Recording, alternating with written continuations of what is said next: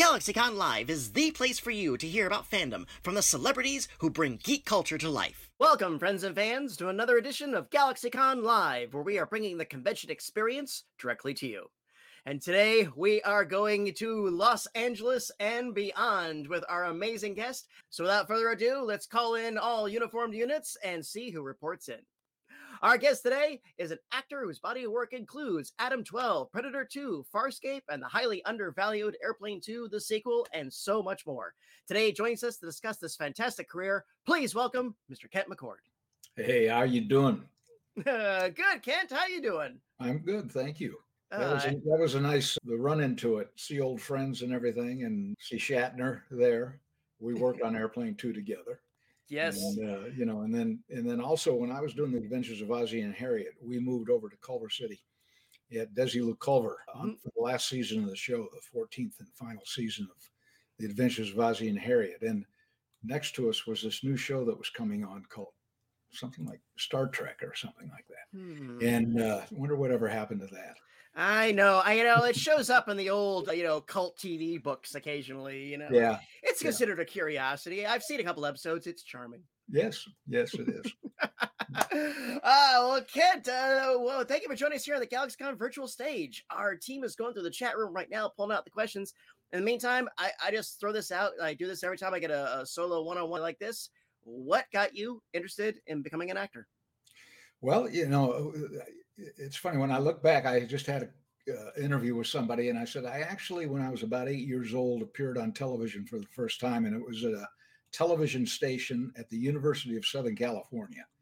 But that wasn't what spurred me on to becoming an actor. I was uh, uh, playing football. I was a college student, freshman, just finished my freshman football season at a community college out here in, in Southern California called Citrus. A family that I was living with, their son was at UCLA and a, and a member of the Phi Psi fraternity, which at UCLA is the jock house. And, Yeah. and, and, and Mike had come home one weekend and he said, You know, we're going to play a touch football game. Are you interested?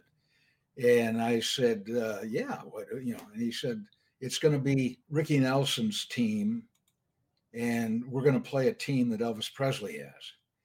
And I said to Mike, "Oh yeah, Mike, let me know when that happens." And a couple weeks later, Mike came home from UCLA, and he said, "You know that game we were talking about? We're going to play tomorrow, but tonight we're going to drive into Hollywood and meet with Rick and talk about the game and draw up some plans and stuff like that." Sure. And sure enough, we drove in 30 miles from where I was living into Hollywood, went to Rick's house. The next day, we, a group of us met at the Phi Psi house at UCLA and caravanned over to a little park. And those of you who have Google Earth or Google Maps or anything can look this up. It's a little park called Deneve Park in Bel Air. And you can look up this postage stamp size park. I don't know how we played this game in there. But anyhow, we met at the at UCLA at the Phi Psi, and then we caravanned over to the park, and pretty soon came Elvis, followed by three cars and all the guys, Red and Sonny and Alan Fortas, all Wow. the you know all of his buddies, and and we started playing this football game at this park, and I was just had just turned eighteen.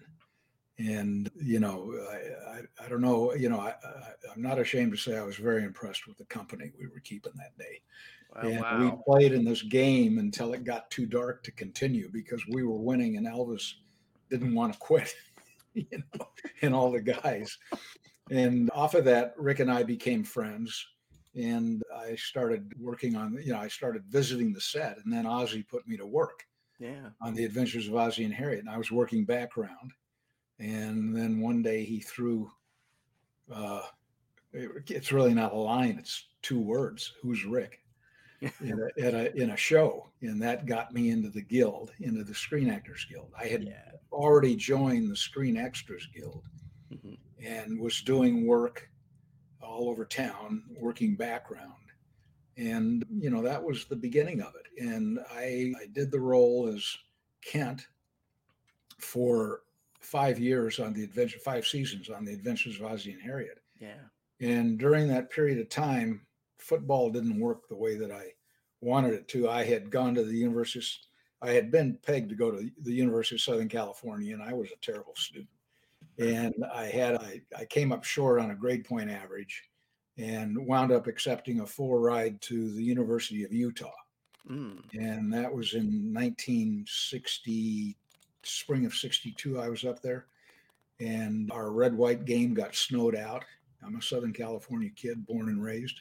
Yeah. And we're you know in spring and april with snow on the ground. And i i i knew my wife and i were going to get it wasn't exactly a place that i wanted to uh, go. The married dorms at the university of utah at that time were world war ii quonset huts and I don't know if you know what a Quonset hut is, or our audience out there, they may be too young to know, but they were corrugated steel, kind yeah. of round, you know, shaped things. And I just went, you know, snow, Quonset hut, wife, this isn't happening. So I yeah. came back down and uh, transferred into the University of Southern California.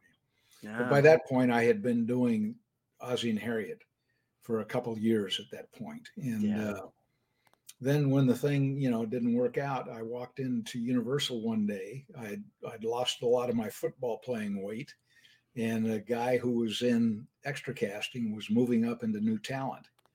And hmm. uh, he looked at me and he, he didn't recognize me as a matter of fact. And i said it's me bob you have you know you, and he went listen i'm going would you consider testing for a contract here? And i said i love it and so I did and was signed to uh, a long term contract at Universal. Wound up staying there for 15 years. Yeah. So, and that'll do it. And you you talk about the the extra work. I mean, and, and when you were making those bones back in there, you you were on the sets of like like several of my favorite movies from that decade. Seven oh. Days in May, Americanization yeah. of Emily, The Warlord. I mean, you yeah. you were out of some very diverse projects, so a lot of that must have been able to rub off on you. Yeah, no, there, you know, that was people, we talk about this and it's come up before. Those were some of the most enjoyable days that I've ever had in this business. You know, being on a set of seven days in May, where you've got Fredric March and you've got Edmund O'Brien and, you know, I mean, the, Burt Lancaster and, you know, you're working you're there, you're watching these people who you grew up idolizing and some of the finest actors that the business has ever ever had. And and you're able there and you've got a kind of a goal and a thought in mind you know this uh, i always knew at one point once i started in the business i was either going to be in front of the camera or behind the camera but i was going to be in this business. And i rode you know we had a when i started i don't know if if your audience is familiar with a man named bill fraker but Bill Fraker was a cinematographer on Paint Your Wagon. He was a cinematographer on Bullitt. He started out on Ozzie and Harriet. He was doing sticks. Mark, boom, and hit the sticks. And and then he moved up to operator assistant and then operator and and then to cinematographer and became one of the great cinematographers in our business. But I used to ride the camera and you know on rehearsals and stuff and operate the wheel and, and I thought you know this is eh, the business is just a great business. I mean, and you know and then the the thing happened where a bunch of my friends and we did like john goldfarb please come home i wind up on the cover of of uh, sports illustrated with red west who was elvis's best friend and yeah. and you know his protector when elvis was at humes high school mm-hmm. and and uh, red and i are on that and we wind up on the cover of of sports illustrated attempting to tackle shirley maclaine and and you know so you're, you're doing that i did a lot of combats played a lot of german soldiers on combat.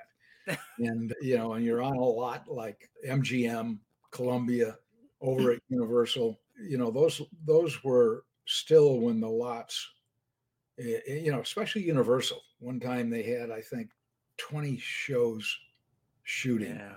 uh, for television plus the movies that they that was the last stage of the studio system. Really. Yeah, you know, and I became a beneficiary of of of what had happened. You know, I, I, I spent forty years either as a board member, an officer, or a committee member at the Screen Actors Guild. Yeah.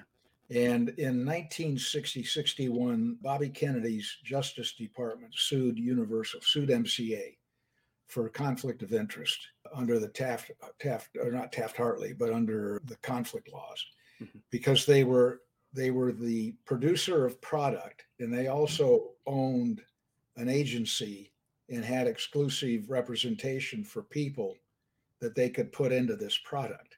Yeah. And so they said they came to they went to MCA and they said you either have to be a producer or an agency.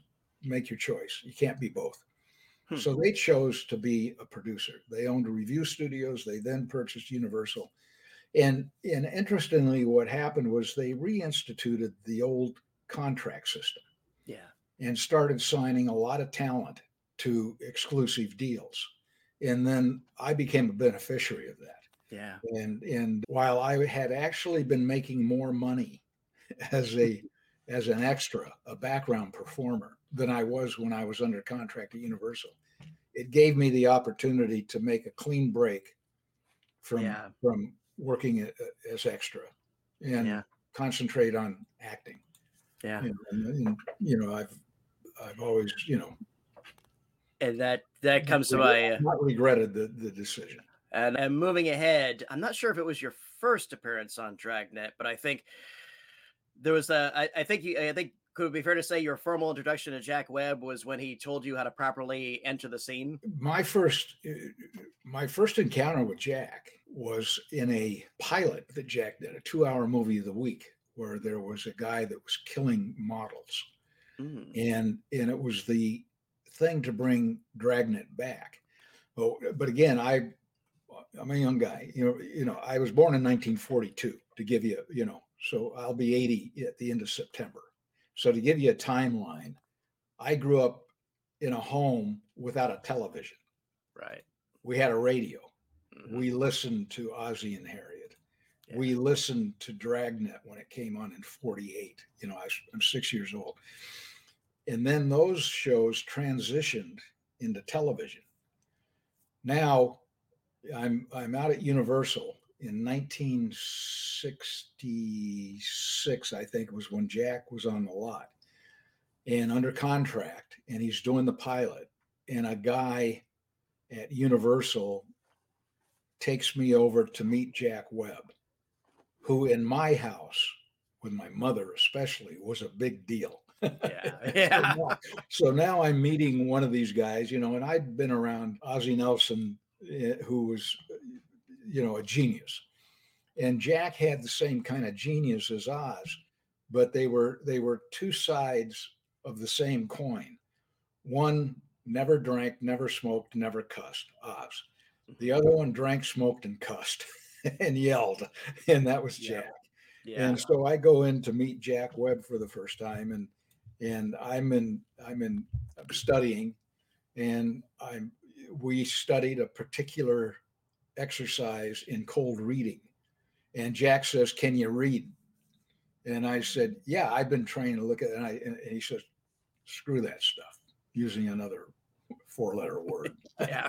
and and he throws a newspaper across his desk and he said read the headline kid so i read what and i and i wish to god i could remember what it was I'd, I'd have it framed but i but i read the headline he says good kids you can read you got the job and that and that led to me playing a hotel clerk in that two hour pilot that Yeah. didn't air for another year and a half or something because they picked up the half hour Mhm. so that was the first time with, with Jack. Yeah. Now the second time that happens, and we got very, I got very lucky. I had been doing a show, an episode of a show called Pistols and Petticoats Hmm. with a very abusive director. Mm. And at this point in my life, I was bouncing in a bar, making more money than I was under contract at Universal. Hmm. and, you know, I basically took no guff from nobody. Right. And and this old guy, he decides, you know, because I'm the low guy on the call sheet, he's gonna he's gonna put all of his lack of staying on schedule on my back. And he did some things, and I finally said, "Stop, old man. Nobody's talked to me like you will. Yeah. I'm, and you're not going to be the first. that reverberated all around the lot that that incident mm-hmm. had happened. And I went up to, I went up to the guy who signed me, the guy who had been in extra casting, who said, "Would you test for?" And he goes, "Jesus Christ, what'd you do to pistols and petticoats?" I said, "Why? What'd they say?" He said, "They said you ruined the show." I said, "With seven lines." this was seven lines, and so now, now we fade and we. I'm working on Dragnet for the first time playing a uniformed police officer. Yeah. And and Jack had a very short wick, you know, and it, and, it, it, it is infamous. yeah. And so so I'm doing this thing where I walk up and I knock on a door and I say Sergeant Friday and he says yeah and I say Officer whatever my name my character name was and uh, and you're you know the APB on the suspect yeah well I think we got him dum, dum, dum, and that's yeah. the the kind of little sequence that goes on. So in the in the setup, Ozzie, uh, uh, Jack and Harry are at a table looking at a at, at, a box of dynamite where dynamite is missing, and there's a flag swastika pinned up on it, and this is a neo-Nazi who's going to threaten to blow up a school. So they were at the table when I did the knock, and Jack's. I said, Sergeant Friday, and he says, "Yeah," and I said, "I'm Officer so working the detail down.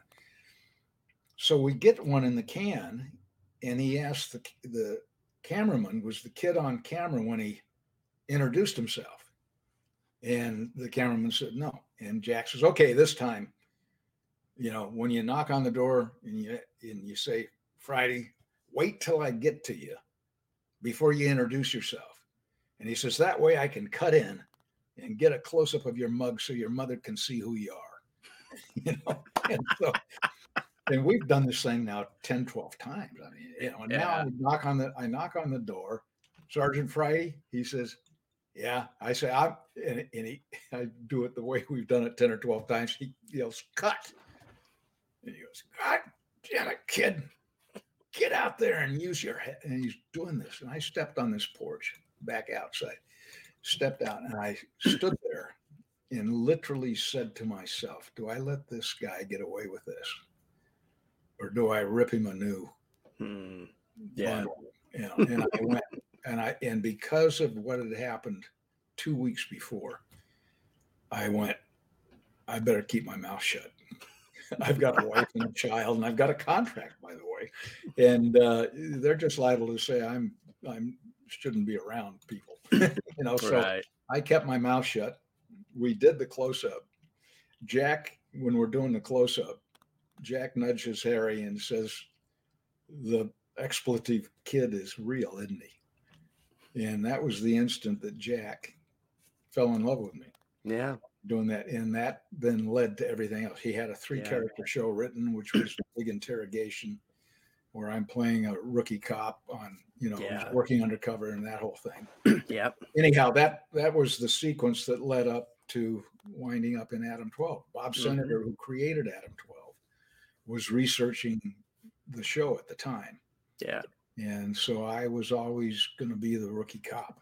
And, uh, and luckily enough that, you know, interestingly, Bill Reynolds, who had been doing and had worked for Jack over at Warner Brothers and done a couple things with Jack, was doing the FBI with Efrem Zimbalist. And, mm-hmm. and Jack wanted Bill to get out of that. This is all later. I, I learned this stuff, and he he couldn't. You know, he was on the FBI with Efrem, and Marty and Jack went all the way back to radio, mm. and so you know it it was my luck that I wound up with Marty. I'm sure you know I served with Bill on uh, the Screen Actors Guild on, on on the board of directors, and he's a nice nice man. Yeah. And I'm sure we would have gotten along, but I was just the luckiest guy in the world to wind up with Martin. I definitely think so. I mean, this, the show's legacy, I think it was what there was so much going on in America at the time. And I think it was a nice balance to audiences at the time. Like, oh, okay, here's a nice show about police officers who rarely pull their guns. You know, it does happen, but it wasn't the modern type where it's bang, bang, bang, bang, and blood and guts. It was yeah. a lot of innocuous silly things that uniformed police officers have to deal with. And well, the interesting the interesting thing in the production of the show was that we had a grid, and it was you know, episode one, you've got a liquor store holdup, you've got a car chase down into the wash, you've, you know, what, whatever the other little incidents were. A woman who's going crazy because she thought a salamander got out of but whatever the thing. Yeah, yeah. You know, so those are the three incidents that go on there, and then you have a, a incident in the park, and and so that would have been episode one. So they go, okay, we've done a liquor store holdup, so let's not do a liquor hold store holdup in episode two. Let's do a, you know, something. And so we had this grid going on. And what happened with the writers, where a writer would come in and say, you know, Reed's expect wife is expecting, and blah blah, and we're gonna, and and and they'd look and they'd say, okay, we haven't done anything interesting on any stolen property or bank robbery or anything like that. They'd put the writer with a with a sergeant and go out and talk to police officers and come up with something interesting that sure. Malloy and Reed could respond to. Yeah. And and so, you know, that was the way that the show was produced. And one time, Bob, you know, had said we could have a shootout every show. I mean, it happens. It happens somewhere in America. There's a shootout, and we could do a shootout every show. I was particularly in love, and still am, with the movie Bullitt, mm-hmm. and Steve McQueen, Don Gordon, and the whole tenor of the reality that Bullitt yeah. captured in for that era. And if you if you are a fan of that movie, there's an interesting thing that happens, and it doesn't happen till Steve McQueen actually uses his gun. It never comes out until that moment at towards the end of the movie. And you know, so that was, you know, you know, the the thing. And then Marty and I spent a lot of time riding around. I spent yeah. an inordinate number of hours uh, with a guy who was essentially assigned to me. I just yeah. call and say I'm going to come out tonight, and we go to roll call and yeah. check the car, and I'd get in. And finally, we had an incident between the pilot and the beginning of production of Adam 12. My house had been burgled, and I caught one of the guys who was part of it and wound up in court. And they said, We better get Kent out of the cars. He's liable to be a witness to something that screws up the entire production schedule. So, you know, it was it was a, a real period of education uh, yeah. for me on a personal level, but it was also the charm of what happened within the show itself and the public's look inside of inside of a car. You know, and, yeah. and as I've said from the beginning, and Bob Cinader was the one who said it to me. This is a show about two guys in the black and white in the streets of Los Angeles, doing what two guys in the black and white in the streets of Los Angeles would do. Yeah. End of story. And crime doesn't pay. Yeah. you those are the you know the the simplicity of Adam was what its you know its yeah. charm was. And I, I you know, and I and I and it's it's it's still got a, a, a legacy to this day. Absolutely. Ah. Uh, and you've you've had several uh, really fun forays into science fiction in your career. Um, yeah. Galactica 1980 was not what we hoped for, and I know it was not what was promised to you. But Farscape, however, I think definitely made up for it. Well, you know, two things. Glen Larson, I had known from the days when he was a four prep. The first appearance that Ricky Nelson ever did in front of an audience was at a high school, and the the preps were playing an assembly, and they invited Rick to come to the to the assembly and play. Yeah. And so they had been on Ozzie and Harriet, doing vocals and they work back, background vocals. And Bruce Belland, I just, uh, you know, is still with us. And I saw, I haven't seen Bruce for a couple of years now. They appeared at, at a car rally that Glendale, the city of Glendale here in California, does yeah. every every year, and and has live music and everything. And the and the new iteration of the Preps were there, and I got yeah. to visit with Bruce. But you know the so I knew Glen, so Glen called me one day and he said, We're going to do a show. It's called Galactica. And uh, he said, I want, I want you to star in it. And I went over and met with Glen at the office and we drove out to the model shop and everything and saw all the stuff that was being built. Yeah. And then we got into into a rather ugly issue between the studio and ABC. and I wound up not doing the original Galactica. Yeah. And so then, you know, the the rumor, you know, the the the discussion that was happening on the lot about overschedule and you know the cost of it and the whole thing was going on and and the original went down. Yeah. So now a couple months or I can't remember what the time timing was, but Glen calls me again and he says we're gonna we're gonna do uh, Galactica again. This time we're gonna find Earth, and you're gonna be the lead guy. I want you Mm-hmm. again. And so, but you got to do me a favor. Yeah, I said, what is it? And he said, you've got to go over to the network and read. Hmm. And I hadn't read in 15 years. And for our audience who's out there, you know, these things are, you know, walking into a room with a room full of people. And in this instance, this night that I did this at ABC, I walk into a room of people. There's a U-shaped couch, and there's a bunch. There's a coffee table and a bunch of munchies on the coffee, and everybody's doing everything but paying attention to the action. I thought it was Right. most disrespectful of what was going on, you know. But that's the whole bullshit of the casting issue.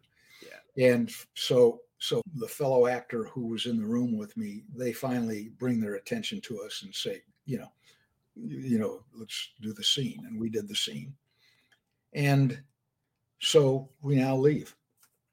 And I get a call from my agent and say, and and Glen said they will not cast somebody who hasn't read. So I, I I've got to ask you Mm. to do me this favor. And I said, yeah, okay, and I do it. Now they turn around, they hire a male model from another state. and and over this issue, I've left my agent. Mm. I, there were several things that were going on. This was basically the last thing that they could be commissionable on, and I wanted to change agents. Right. And so I remember when she called and she said they went with this guy from, and you know, so anyway, you didn't get it. And I went, you know, you, I hung up and I wrote the telegram for due cause and reason. I'm now dismissing you. Yeah. So now the next day, or two days later, I wind up in uh, who had been a friend and is now an agent. He was an agent and he had worked for another agent that I had had very early in my career, Lee Marvin's agent, in man named Meyer Mishkin. And and and I wind up in my, in this other David's office, and we're filling out all the papers. We fill out paper, sign, sealed. I got my copies. He's got his copies. He's on the phone. I just signed. Guy, you need to see him. We're going to set up meetings. We're going to, and David is working, and the phone rings, and it's my wife. And she says, Glen Larson wants you to call him at the studio immediately. I'm like, okay, you know, hang the phone up. I look at David. What do we do? He says, well, let's call him. So I call Glen, what's going on? Get over here. I've got a script and wardrobe. They're waiting for you. I said, I'm not leaving this office till we have a deal, Glen. And he said, screw that. Let the agents and the business affairs guys do. And I said, no, you know, I'm not leaving this office. And it was five o'clock. Yeah. Five o'clock in the evening. Mhm. Friday, five o'clock in the evening. I said, I, I'm, I've lost this thing twice. I am not going to lose it a third time. So we negotiated till nine o'clock. My new agent bested everything that the original deal had been. Everything. And then I leave his office, drive over to Universal. I go in to war into wardrobe, and there's a script. And over in the corner of wardrobe are the guy that they hired from without reading. And there are platform shoes that are about that big. just to give you, and, and they've they've got Barry Van Dyke, who by the way is just a wonderful, wonderful guy. And again, yeah. second time, you know, I, I, you know, lightning struck twice with being yeah. in in people. And so why we wind up wardrobe. I have a 12 hour turnaround. We're working the next day on Saturday, and we start working, and it's going to be a two hour. And we're working and working and working, and I had I finally get the script read as we're shooting, and I said, Glen, you know this, the ending of this thing, you've got me laying flat on my back while an extra runs in and saves the world. what are you doing? And he says, you know, I'll fix it. I'll fix it. And finally, we were continuing shooting, and we're now turning a two hour into a three hour Mm. I go into Glen's office. I said, I know what you do. You start shooting and you won't let them off the hook until they say, well, You're picked up. Stop shooting. And yeah. now I said, we're, we're shooting the end tonight out at Van Nuys Airport. And he said, Well, what about it? I said, You were going to change the thing. He said, Well, what do you want? I said, It's not what I want. I just don't want to up knocked out, out cold while the bad guy gets away. Yeah. And he says, Oh, okay. And he puts a piece of paper in. It's very Cannell-esque, this instant. He puts a piece of paper in the, and he types the thing, he throws it out, and he says, Here, give this to the director. And I said, I'm not giving it to the director. You give it to the director. And and so he comes out and we've we're setting up the shot. And I said to the director, Oh, didn't you get the change? And he said, What change? And I said, Well, the, the Glen changed the scene. And, and the director got very upset. Hmm. Anyhow, it, that was about the best day of the entire experience of Galactica 1980. Uh, you know, and then the, and then Glen begged them, "Don't pick us up. Let us develop scripts let us you know do it in september. No if you you know we had started I, the date was december 15th yeah. And they wanted the show and they said if you don't shoot it then we're not going to we're not going to pick it up. Right. And it just became this cycle. They put us yeah. on sunday night seven o'clock kids timing. Seven o'clock was given back to the networks by the fcc that was supposed to be public information or news or or kids program yeah and then the whole network interference was just yeah. you know, just pull your hair out. Because what glen wanted to do and those who are who are familiar with probably the greatest sci-fi movie in the world the day the earth stood still yeah. you know that's what glen was going to do. Yeah. So the michael rennie character you know coming to earth being you know integrating with the you know the with humanity in earth on earth yeah. finding things doing all that there were glimpses of it that we got to, but at one point, we were shooting three first units simultaneously mm. on the same day. Three yeah. first, and you know, I I hate to you know it's, but it's an example of what occurred between Adam twelve. We were always six seven scripts ahead. Yeah. Now after Adam twelve ended in seventy five, now we're on December 15th, 1979. We're shooting Galactica 1980, and we, we're no scripts ahead. We're, we're pages ahead. Yeah. And we're getting things where we've got a, a, full set of the 747 at Universal with background people sitting and doing all this. Yeah. Brought in, given 12 pages, be at this stage at this hour to shoot these 12 pages, where you have no time to make the Right. Real. And all I did is kept going to Glen saying, you know, are you buying this crap? And he says, no, no, it's fine, Ken. You're, you know, I looked at it and I just, I started to look at it the other day and I just turned it, I just don't even want to remember it. It's one of the great opportunities that was missed. And it ticks me off that it didn't work the way that it would. And it was a yeah. good example of too many cooks in the kitchen. Yeah, so, which then that's showbiz, unfortunately, for yeah. the good and the bad and the and the ill. So yeah. and then we come down and you get seaQuest, which was the team that created Farscape. Yeah. And, and uh, that's you know. yeah, seaQuest and Farscape and all, yeah. all that really good stuff. We're gonna go to our audience questions. So thank you for indulging my capricious curiosity. Let's go ahead and roll this was, and yeah, we'll get you back next time. Let's talk about Farscape and, and seaQuest and all the other fun stuff. And here's one from Andrew who wants to know, what would you say is your greatest accomplishment as an actor, and what does that mean to you today? Well, you know, it's it's I think obvious Adam 12. The longevity of Adam 12, the fact that it, it, it puts the lie to the industry line that we really don't affect what happens with people. Mm-hmm. And and I say that because to this day, I have people who who chose being in the law enforcement profession because of Adam 12, Martin Milner, or Kent McCord. Yeah. And it's had the greatest influence uh, uh, on my life. The other stuff that has has been fun and you know by no means but the the lasting effect of a show like Adam 12 that still plays 10 days 10 times a week I mean, two episodes a day for five days a week on. I think it's still on MeTV. Yeah. Uh, I don't get that channel, but you know, to this day, that still influences people. You know, is something that that Marty and I were very proud of. We were proud of the fact that it changed a lot of perception by the public about what a law enforcement officer is. Changed a lot of law enforcement officers.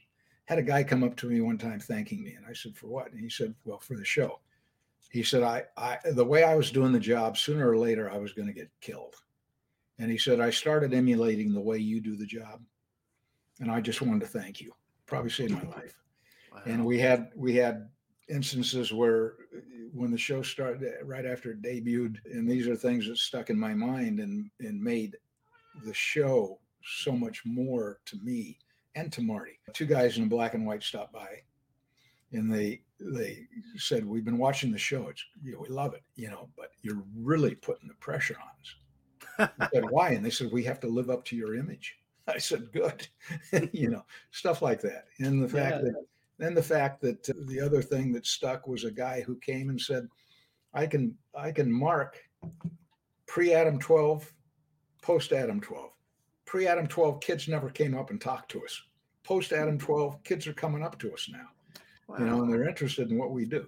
And it would, you know, and those kinds of things, you know. So I have to say that that's probably, you know, the greatest uh, you know, achievement as an actor that I've yeah. been a part of. Absolutely, absolutely. Andrew, great question. Thank you for starting us off with that. And what do we have next from Dido, uh, were there a lot of on the set shenanigans during the filming of Airplane Two? Shenanigans of air, well, you know, not so much on Airplane Two. A lot on Adam Twelve. Okay. Marty and I had a great time. We had more fun than any two human beings should be allowed to have. And uh, you know, so, but you know, Airplane Two. Bob Hays is a great friend of mine. I'm godfather to his son, oh. Jake, and you know, and Bob and I are are very very close. And so you know we had that friendship came out of there. Fun working with peter graves. The you know there's an interesting story. This is this is a this is a let me show this. This is a picture of my wife probably as a sophomore in high school who was dating a friend of mine and one night, I'm 15, and a bunch of guys, we decide we're going to go to the Hollywood Christmas parade. And we crash the green room where all the celebrities are. Yeah. That are on the floats and in the cars and everything on sure. the Christmas, the Hollywood Christmas parade. Yeah. And we get found out by a woman who comes over and says, "I, you, you boys don't belong here. You have to leave." And we're sitting next to a man, and I'll see if you can if you can bring this up. Do, do you see whose autograph this is? That Jim Backus? No. Oh. James Arness. Okay, all right. you know, and and so so Stuart gets Jim Arness's autograph on the back of my wife's picture. and I get Jayne Mansfield's on my student body card. And it's a heck of a body to have in your student body. Yes. And so, so Arness, when he hears this woman say, You boys have to leave, he says, These boys are with me. And and the you know, and we were allowed to stay. Now, the thing that I that is so idiotic of me, two things. Peter Graves is Jim's brother. Yeah. Peter Graves and I worked together twice. I did a Run for Your Life with Peter, and I did Airplane 2 with Peter sitting next to him. Jim Arness and I had the same dentist. One day, we're in the dentist office together in the waiting room and exchanging hellos, and I forget all about this incident, which just it I kicked myself in the butt, and I was reminded of this because when my friend passed away, his widow sent a whole bunch of stuff that he had kept, and that's how I wound up with this this picture and his autograph again. So, you know, th- those kind of things, and and I and I I chalk it up to, you know, like with Andy Duggan on Seven Days in May. Yeah, I do a pilot called Pine Canyon's Burning, Pine Canyon, that was going to be a series. I take over a, a brush station in the northern part of LA County from Andrew, and I forgot to say to we worked on Seven Days in May. you know, and so, but I chalk it up to uh, I was back in in uh, in Indiana and went by James Dean's house and spoke with James Dean's cousin, Marcus Winslow, and I signed on to a newsletter that is at the James Dean Museum and and uh, stuff, and I get a newsletter. And and when Marty died, there's a column of actors who worked with James Dean. Hmm.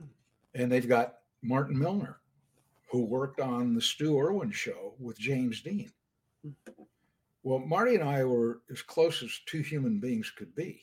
Our hmm. families were like this. We, you know, we spent time away from Adam. We were on the road together. We were yeah. doing conventions and doing appearances all over the country. Never mentioned that he had worked with James Dean. Hmm. And I went, and when, when I saw that thing, I said, Isn't unbelievable? And then I looked the thing up on YouTube, the, the scene. Yeah. And I chalk it up to just like, you know, you, you're working a day or two or whatever. And this young actor, Marty, played the boyfriend of on the Stu Erwin show of the of Stu Erwin's daughter. And and James Dean had to have been an actor who came in for a day, did a day mm-hmm. work and left. And Marty probably just didn't think James Dean. You know, yeah, exactly. James Dean is doing day work. You know, yeah, but the legend I, again. Everybody's ours. Yeah. Uh, Ditto, great question. Thank you. I think we have time for one more. See if we go on a really fun one, and this is gonna come from Jody. If you wanted to be a contestant on a game show, past or present, what would you have liked to have been on? Well, I, I loved well, game show. I loved uh, Hollywood Squares. Also loved doing Laugh-In. Marty and I did Laugh-In. Look up on YouTube, all of you. That's right. Yeah. You know the Laugh-In stuff. There's uh, or or as my wife and I did during the pandemic. All of them are available on IMDb TV. I think all of the 144. And so we started doing things. I realized we really never saw Laugh-In because it was at the same time we were doing Adam 12.